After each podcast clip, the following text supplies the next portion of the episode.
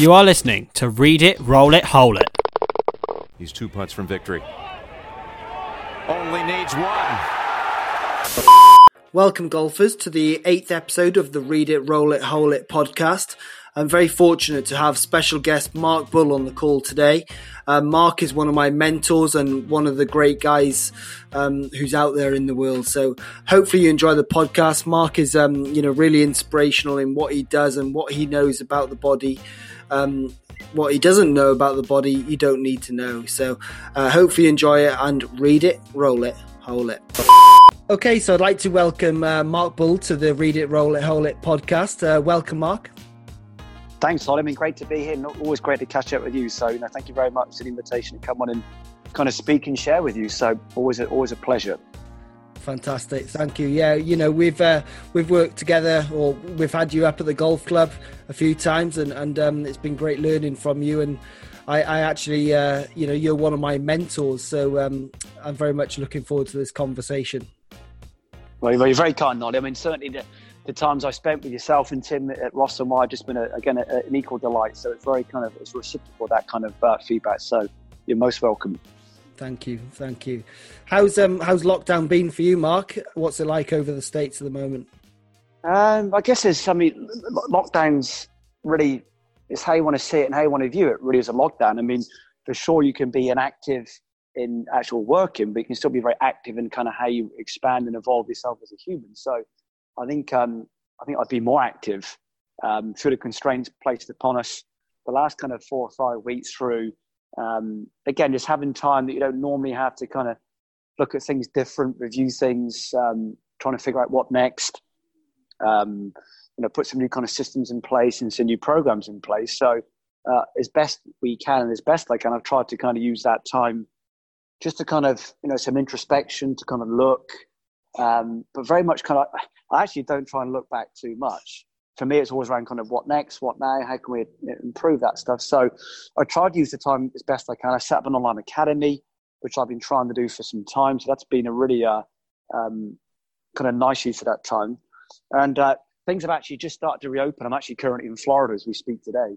Um, things have just started to open up again in florida now but there's no great change in people's behaviours as yet, despite being able to, you know, get out and play and what have you. So we'll hope for that improves soon. So, yeah, I mean, I've I've just tried to you know embrace it and uh, see it for what it really is. It's a chance to kind of learn and do different things. So at least I hope I've done some of that. Fantastic. And uh, you said you've got a uh, your first lesson back for a few weeks uh, in a, in a, in a while. So uh, you're looking first session. Yeah, the first session. I'm very fortunately based with um, the Sean Foley at Sean's Academy. You know, Sean has been off the scale, kind and generous to me for many years. So it's actually Sean is the reason my wife, daughter, and I are in the US. You know, he very kindly invited us out to, to come and base ourselves here. So it's my first session at the Academy. I've done a few at different clubs the last kind of four or five weeks. Um, so it's great being back here. I mean, the Academy is such a cool place in Orlando. So for those that haven't visited, I mean, huge recommendation to you know, come down and see what Sean's put in place here. It's just spectacular. So yeah, so it's the first one back at the academy today. So like first day back at school after kind of some holidays. So the new so, kid again in some ways. Exciting, exciting day ahead. Well, uh, look forward to hearing so, yeah. how it goes. So uh, that's uh, that's cool. Okay, so the first question I've got here for you, Mark, is um, may I ask what do you consider to be your greatest strength, and how do you develop it, or how? Uh, well, I guess that's for the, the player to decide, not me. I think the players decide what my um, the, the, areas I'm okay at, I guess. That will always be defined by the individual. So um, to, to, that's a kind of an embarrassing question to try and answer, I guess. But um, to, to, try and be as kind of humble as I can. I mean, some players may just like the, the, the, the delivery of the information. Some players might like um, how much information is delivered or to what scale we deliver it at. Some guys may enjoy, say, that the, the intellect of discussion, perhaps. Um, so I guess in essence, who or what decides my kind of uh, my the areas I'm okay at will always be defined by, say, even you, Ollie. That you know, when you and I have done bits of players in the past, and when it's been you, Tim, and myself at, at, at Tim's school, um, it's for you to really decide that, define that, not me. Um, I'm, I'm very big on this in life that I think anything you do well, no one ever taught you. I think all the things that you are um, inherently um, good at as a whatever it might be, as a consultant, as a mover, as a as a human, whatever it might be. I think they are. No one's ever taught you to be that way. Um, I don't really reflect too much on what I do. Um, um, I kind of look in the mirror a lot and think, okay, I kind of need to get better at these areas. I'm very big into the, the idea of the man in the mirror, that kind of philosophy. I'm not really that aware, if I was being really honest, of what I'm good at, assuming I'm good at something, because I think that's always for the player and the coach to decide that. So that's maybe a question that perhaps I should be asking you rather than in a, in a cool way rather than vice versa. I, I would definitely um, say from um, you know if you're asking me that question that one of your biggest strengths I see is your your the way you communicate with the golfer and your choice of words. Can you expand on that? Why you know where where does where does your you know your uh, dictionary or whatever come from? You know how how have you worked and evolved that area of your coaching over the years? You know, that's a good. I think, um, in essence, the words we use create the issues that we we experience in life. I mean, it's for me in many ways is how do you speak by saying nothing? That that's the approach that I try and take. So linguistics are one format of communication. So the words we use and how we use them and when we use them. But you kind of look at that in many ways that you know words need much interpretation. So is the is how do you kind of speak in such a clean language or use very very um, everything will need to be defined and everything will need to be uh, interpreted. But how do you kind of use words that need no, they're not ambiguous, they don't need definition. Um, you, you, make them as clean as you possibly can be as far as the discussion goes. Because in essence, the words that we use reflect our belief system. So when you actually listen to the language of people, even in like discussion or talking to their mates or you know delivering a session or whatever it might be, um, the words that we use, if you listen very carefully to what people say, it really really reveals their deep belief systems. So um, there'd be there'd be reoccurring words that people uses. There'd be sequences to how people speak. Um, there'd be words they avoid using. So essentially, kind of humans talking code. They communicate in code. They say that, but they're really kind of meaning this. So really, one thing.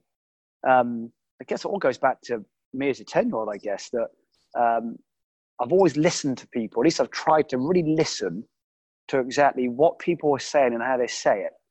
Um, so even I, you can tell so much about a person in a session in the first 60 seconds. For me, that reveals so much. Um, what they say, when they say it, how they say it, how they respond to your question. Um, so I think a lot of people will listen to what people say, but they don't really hear what they say. So that would be my kind of feedback. You know, really uh, intently hear to exactly what people were saying. I, music's one of my big lives, uh, big loves in life, Ollie. And uh, for those that know the band Depeche Mode, I'm sure I'm the age now. They had a very famous song called "Enjoy the Silence," and there's a very, very well-known lyric in there. It goes, um, "Words are very unnecessary; that all they do is create harm." So I kind of think well, Depeche Mode are right in some ways that all words do create harm in life because they need interpretation. There's there's um, when you use a word, it will create a, a memory, it will create a, an emotional response with someone. So I'm very big around that. How do you speak very cleanly? So there's no minimal interpretation needed, not ambiguous, um, emotive, but in a good way. And, uh, and, uh, and equally so, people don't listen. They ask questions. This is kind of where a lot of golf coaching is at currently, you know, information and questions. For me, it's more about know how and listening. Listen to what the person says how are we going to use the information we have? I mean, but it's been a big thing within coach education in recent years. You need to ask lots of questions. Well, you do, but equally, so you actually need to listen and more importantly, act on what people say back to you. And I think that's the, the missing bit currently that people just don't listen anymore. With um, what you you said that since a ten year old you've been good at listening. Was there something in your life that happened then, or, or did you read a book, or what sort of clicked that uh, that sort of part of your brain to get listening?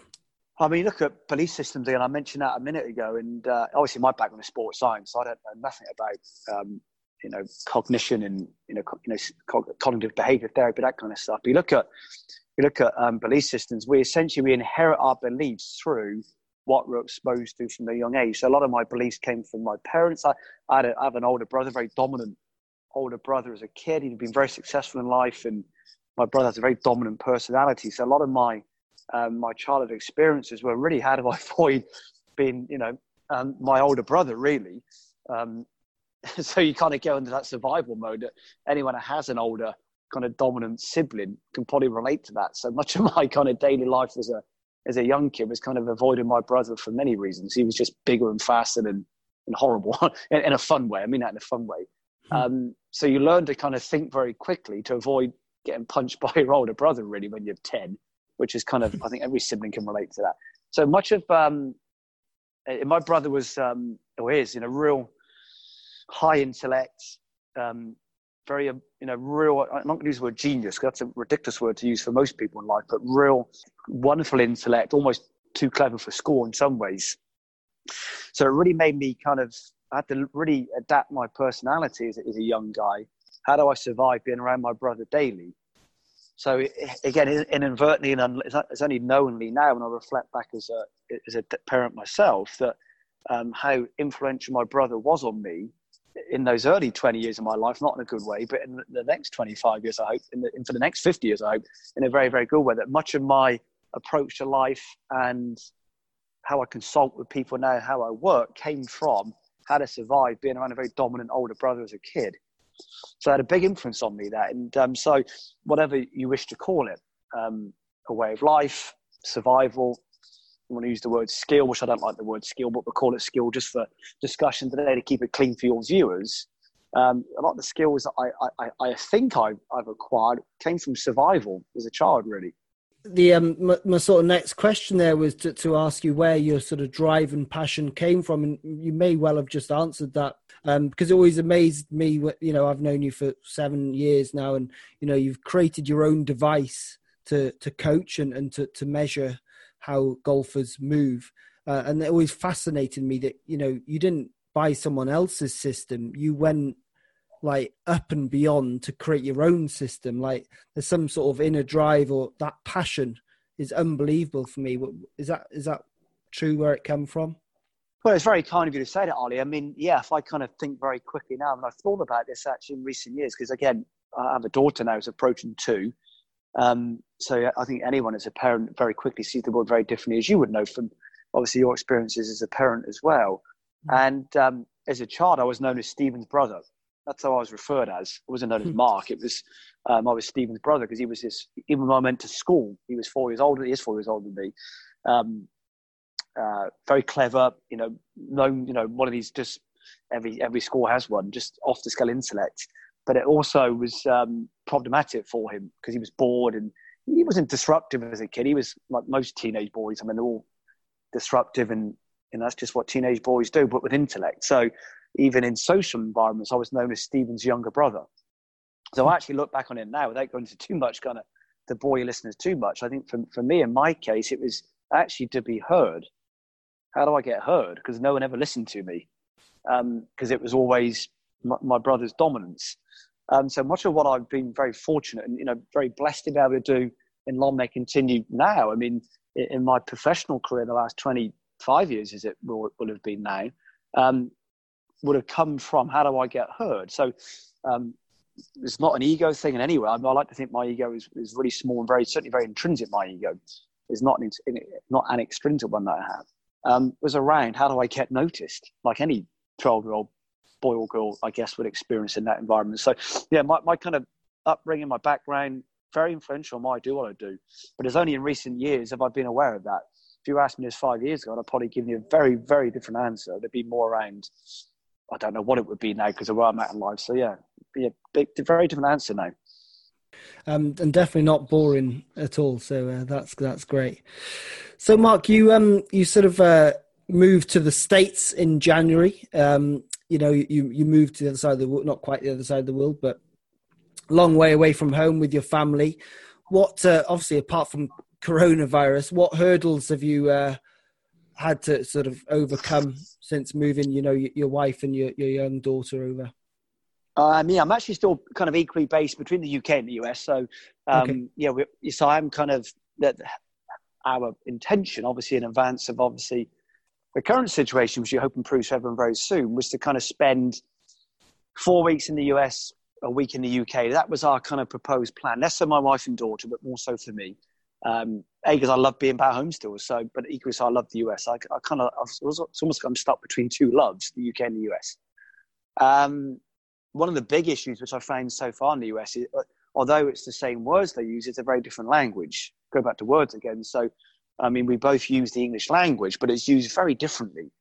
Um, so, I've had to really look at how I uh, deliver sessions in the States compared to, to the UK, very, very differently over here, but in a good way. So, it's really helped me evolve as a consultant. At least I hope so. Um, the expectations of sessions in the States are so different um, the demands of people are very different over here. Um, the perception of a session in the States is very different. And what they perceive to expect to get from the session is very different. Again, none of this in a bad way. It's just different. It's just different. Um, what they perceive in the in the, the states as being good um, is a very very different say approach to what we would have back home. Um, so literally day one for me was like I've just gone to it, it may well have just been in a different language because it was and it took me and it's, it, I should say it's taken me not took me it's still taking me huge amounts of time to, to, to really adapt to working in the US. I mean, um, I've met some wonderful people. Um, obviously, you, you know, Sean has been just off the scale good to me, and I can't ever start to thank Sean enough for what he's done and what I hope he continues to do. Kevin Kirk, you know, Kevin's a very dear friend of mine, which I think I may have introduced you to Kevin in the past. Um, I've met people like Ted Scott. Um, Ted has just been uh, he's a PGA Tour caddy. I mean, unbelievably kind and generous to me. Um, and I can mention multiple other people um, which I knew in advance coming to the US. So apologies to those guys that I haven't mentioned. But there's, there's just a few people I've met since being here um, but so different. Um, the expectation, the perception, the way information is delivered. Um, I'll give an example. In the US, everything is referenced against Instagram. so every session I now give, someone will say, but on Instagram, someone says this. And I was like, well, if you want their response, go and ask them. What? Not in a in a rude way. I don't mean like that. So please, I hope it hasn't come across that way. That if you want the Instagram view, go ask Instagram. Why are you asking me? Um, ironically, I was driving up this morning to the academy and someone sent me a message. Um, what's your thoughts on this device I've just seen on Instagram? Well, with great love, ask them I don't know. Um, so it's almost like I have to defend now. It's, it's, it's a very defensive um, type of session I've, I've been aware of. Um, I've been given the last few weeks in the US, a few months, I should say now. because um, the minute you give any information, again, this is not a bad thing, Ollie. It's just the way it is in a good way. I, and I, in some ways, it's helped me really evolve. I hope as a, as a consultant again. Um, but so and so said that on Instagram, and but this player does this. Well, if I haven't worked with that player, um, I got asked to comment on a guy the other day. It, it was it was it the, um, the the DJ Rory, Matt Wolff, and Rickie Fowler match, and he asked me that player. Said this was on an online on Instagram. What do you think of that? I said, well, I've never worked with a player, so I can't comment on someone I've not worked with. And equally so, I would never comment publicly on a player I had the pleasure of working with. That's just not my approach. Um, and they got really offended by that, that I wouldn't answer their question. I was like, well, I, I don't know the guy. I mean, you asked me to, to make a call on what he's doing in his goals. I've never met him. I don't know what he does. And uh, I'd like to think one day I'd be fortunate too. But equally so, uh, if I've had the privilege of meet working with a player, it doesn't matter who the player is, I'd never share that publicly because that's a private discussion between the coach, player, and I. It's no different to say Ash down at um, Ross and with you and Tim. That's for Ash to um, reveal, not me.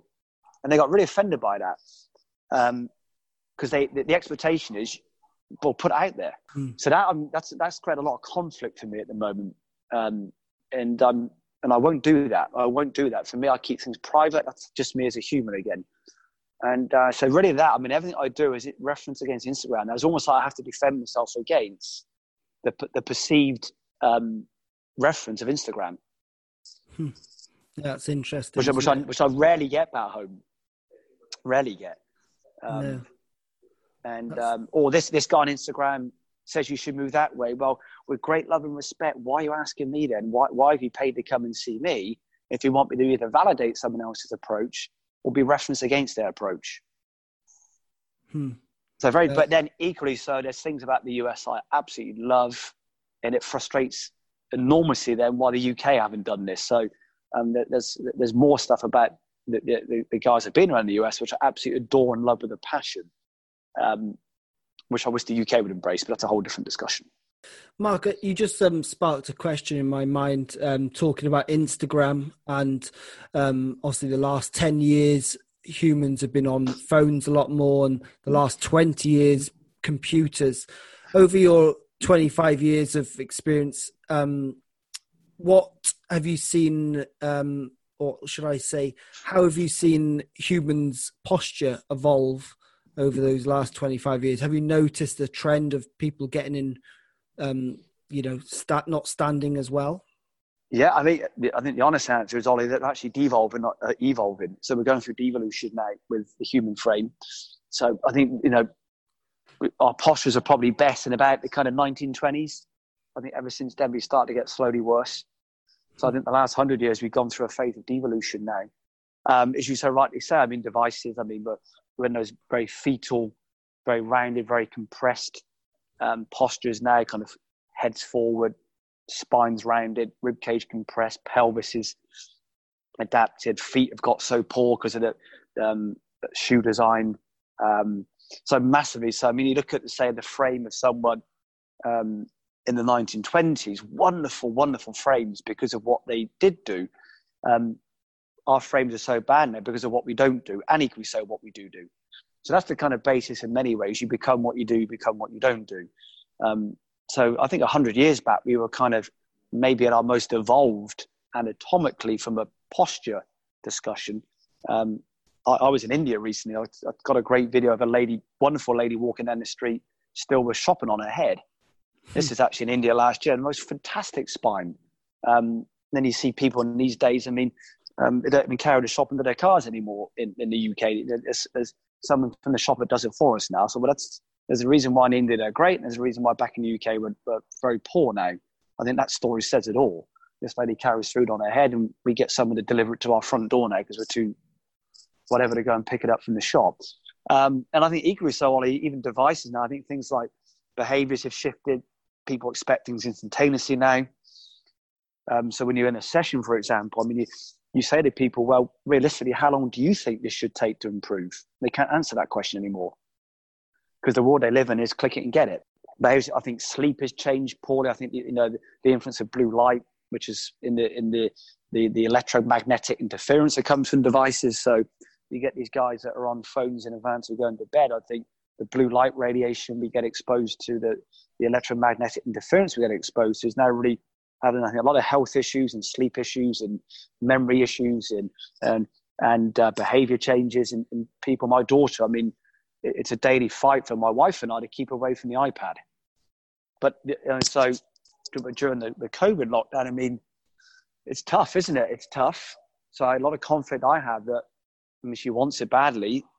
It's the world she lives in. They ain't going to go away. That's just how life is at these days. But equally so, um, so we've kind of got it down to about to probably like 25 minutes a day on the iPad, 30 minutes a day in the evening.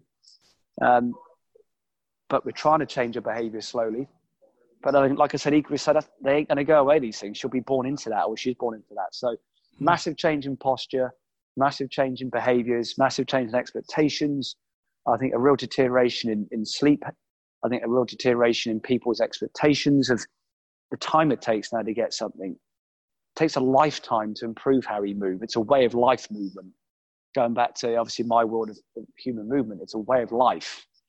Um, but people want to push a button and get it these days. So I mean, um, a real a disconnection between the reality of life now and what people expect is it's it kind of for me it's it's not I don't mean this in an offensive way. So for those that are into the environment, I, I say this with sincere love. It's for me it's as big as global warming, if not more, that the influence of these mobile devices on human behaviours. You, you, say that we're um, I can't remember what the word was. Opposite to evolving is devolution devolution. Thank you. Do you think that there will be, you know, people will start to uh, appreciate and notice that soon, and we'll start moving back to how we were in the 1920s? Well, we, we haven't yet in 100 years, so I like to think in the last 100 years. I think it's only now. Um, but the, the, the only answer I can really give you, Ollie, is I hope so. I hope mm. so. But I think um, most things we're now doing in life, it's interesting. My wife's a PE teacher, now, when I was at school, PE stood for physical education. they don't teach you PE these days; they teach you games. Um, so, as I've never mentioned this to my wife, I'm sure she'd be pretty sensitive if we had this discussion. But what I consider learning physical education, you know, climbing, jumping, you know, throwing, um, movement, crawling, that's PE. Um, these days they play games. Now, games, okay, you'll you'll develop um, wonderful skills, wonderful movement skills, wonderful proprioception, wonderful awareness, wonderful cardiovascular, um, um, you know, anatomical, physiological benefits. Of course you will, but it's not PE. So I think where we've lost as kids is um, my daughter loves climbing. We, we take her climbing every day. During the lockdown, I bought some some gymnastic bars, and she, she loves them. And mom made that continue. And the only answer I can really give on is I hope so. I really hope so.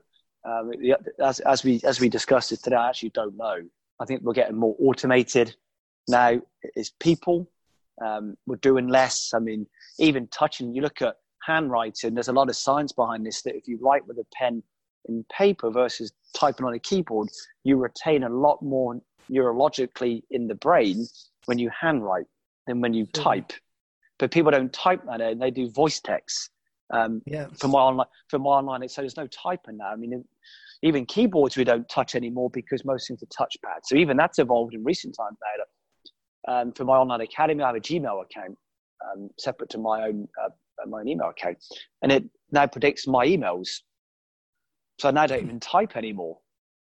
So I think spelling has changed. And so I think if you gave, and I, and I, again, I say this for love. So if any of the younger viewers are listening, I really do empathize greatly because it's not your fault. It's just the, the world you're born into it. And I do say this in defense of everyone, not in any other way. I mean, people don't even have to spell anymore because words, predictive text does it for us. So um, I hope it improves. I can't see it improving, but I hope so. Yeah, interesting.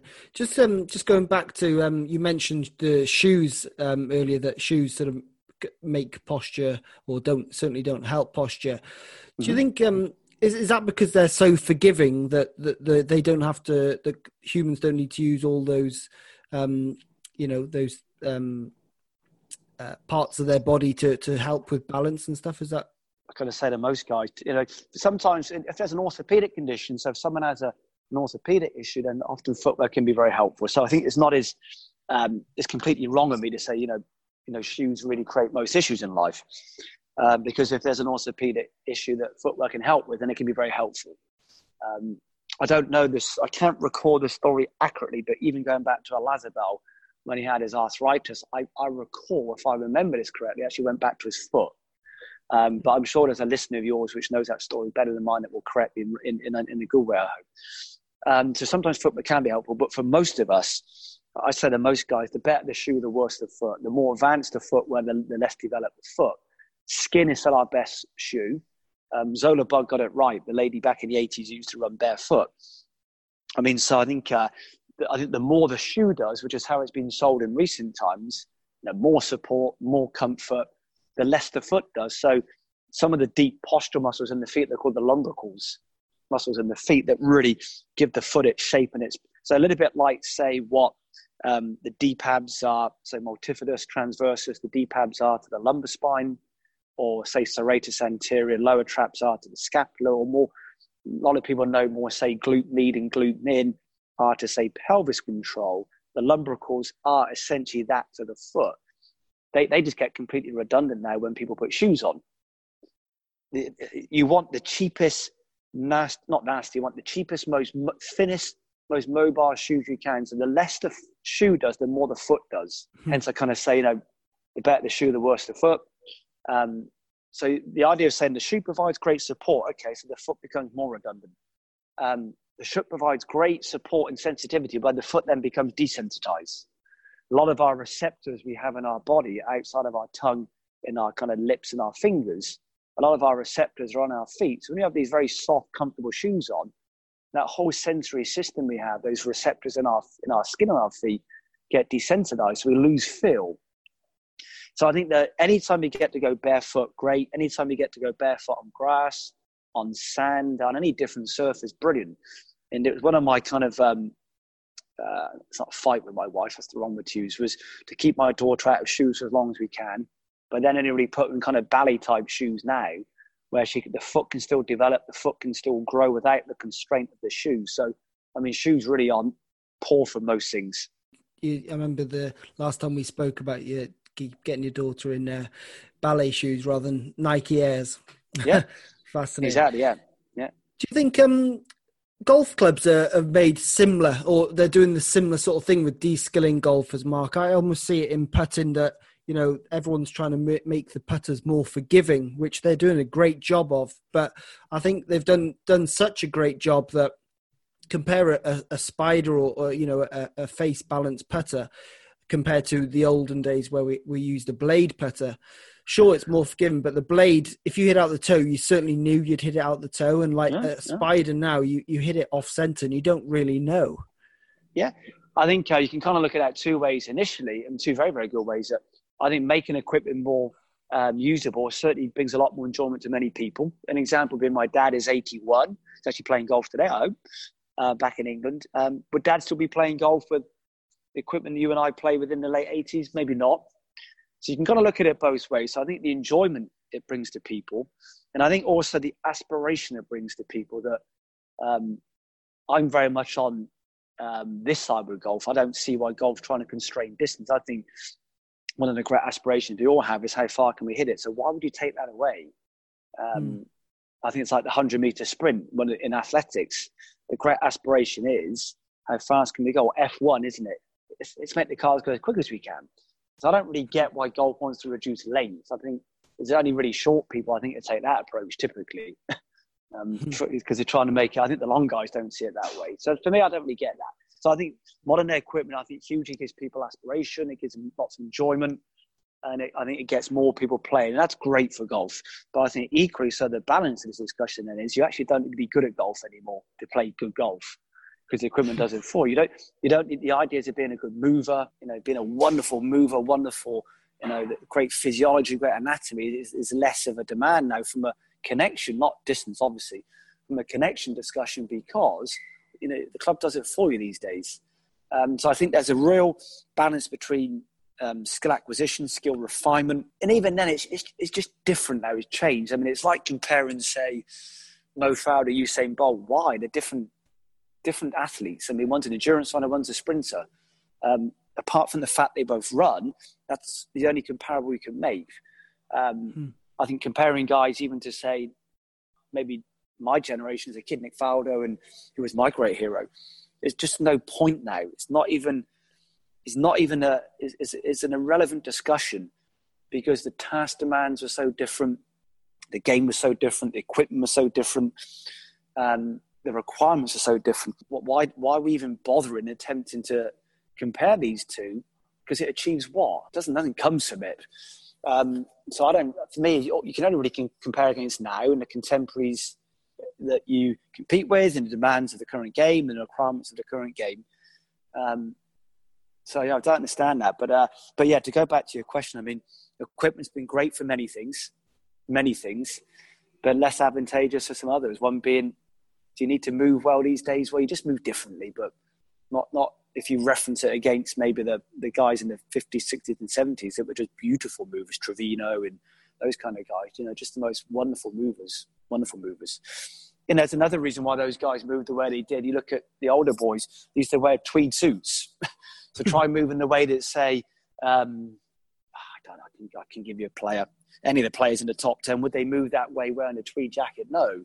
So the constraints of the clothing they wore 100 years ago made them move that way. So I mean, it, I, I, don't get why. I simply do not understand why people like comparing. I think a lot of it is validation. They, they validate their approaches and they validate their egos and they validate their belief systems because they have something to kind of reference it against. Well, it's no point even going back to Fowler's generation because it's a whole completely different game. Okay, Mark, let's go down the uh, the putting route. It is a uh, a putting podcast at the end of the day, so we're going to uh, try and uh, fire some putting questions at you, if that's okay. Of course, yeah. So, um, can we just start off with um, a concept, players' concept on putting. How important is it and why? Yeah, I mean, massive important. I mean, there's many, many reasons why we move the way we move. One of them is our concepts, or probably to be more precise, probably our perception of movement or perception of task. So what we perceive the ball to do and what we perceive the club to do will control how we move. And then equally so, our perceptions are controlled by our expectation. What are we expecting to happen? And our ex- expectations are then influenced by, influenced by our intent. What are we trying to do? So when you look at those influences, what are we trying to do? What are we expecting to happen? What is our perception of what may happen? Will then code us to then um, create a set of requirements or demands in some ways for us then anatomically and physiologically produce. So a lot of the issues that players have um, uh, when they putt, for sure, um, relate back to essentially just walk me through what you're trying to do. What, what's your understanding of, the task? What's your perception of how the club moves and how the ball rolls? What are you expecting to do when it leaves the club face but uh, to start that kind of thing? Um, so a lot of our movements then emerge and are um, um, are then developed because of those errors. Now, then the anatomical constraints we have will then control even more then um, how we do decide then to move. So massively important. So I mean, probably the easiest way to easiest way is probably the wrong word to use. Probably one of the, the, the, most helpful ways of improving how anyone puts is to, to really explore that their concept of what they're trying to do, their perception of what they think they'd like to do, their expectation of what they think may happen. I think if you can improve those areas, then invariably you'll start to see it move very differently. On the on the sort of movement part, a popular concept, if you will, is that you should putt with your shoulders, um, like a pure shoulder stroke or like a pendulum. Um, can can you expand on on that if possible? And um, you know, it, it, are do top athletes move just with their shoulders? Um, and is it possible for to do that? uh, it's it's anatomically impossible. It's I, I rarely um, and, and, clearly define around anything, but I will be around this. I mean, and this is the reality of anatomy. When your big toe moves, so do your eyebrows, and that's the truth. So, because of the, the, the they're called fascial connections, the kind of the the, the, connective tissues that run our system. Um, any any segment you move, any joint you move, you just wiggle one of your fingers, the whole system has to move to allow that thing in the move. It's like on my shirt, I could move my collar, and every atom, every fiber in my shirt will have to move and adapt to allow that collar to move. So, I mean, try moving your shoulders without moving your hands for me. Quite different. You can. Well, you can. yeah. You, okay, it, but then try moving your shoulders without moving your elbow. You can. Um, try moving your shoulders without moving your rib cage. You can. I mean, so it's uh, it's one of those things that, which again, um, I kind of get what I, I, get what whoever they are, isn't it? Who are they? But whoever they are, they, I yeah. get what they. Yeah, they. Um, go watch Pulp Fiction. It's still one of the, the, best scenes for that around the subject of they. and um, I get, I get what they're trying to do. I get that, but it's just simply not possible anatomically for the shoulder joints to move, as you referred to them as. Every single segment in the human body has to adapt and respond to allow those joints to move that way that's we are movement systems. We are not move the hands. I mean, try move try move the wrist joint without moving your hand. You want to be more precise. You can. So why then looking at wrist data independently for me is intellectual failure because unless you know what the hand does, the elbow does, the shoulder does, the rib cage does, the foot and ankle does, the pelvis does, how can you make a call on the wrist from independent data on a joint? It's not even a segment of the wrist. So what mm. controls what the wrist does is the direction the hand moves in. So where the hand wants to move, the wrist will then adapt and respond to let the hand move in that way. So the hand is a much better segment in the joint, much better area to look at. The hand's a segment essentially made up of lots of different joints, obviously knuckles and those kind of things. Uh, the wrist is more of a joint.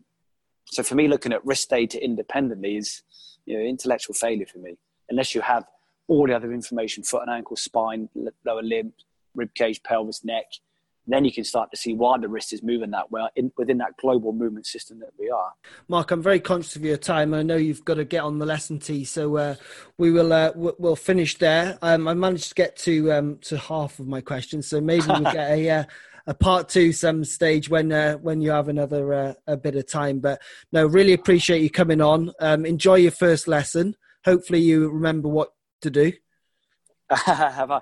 Uh, My advice that you need to the, the first question is, is, you've got to ask them is um, how can I help you today? I, absolutely right, absolutely right. I can remember remember whose session is it? Theirs or mine.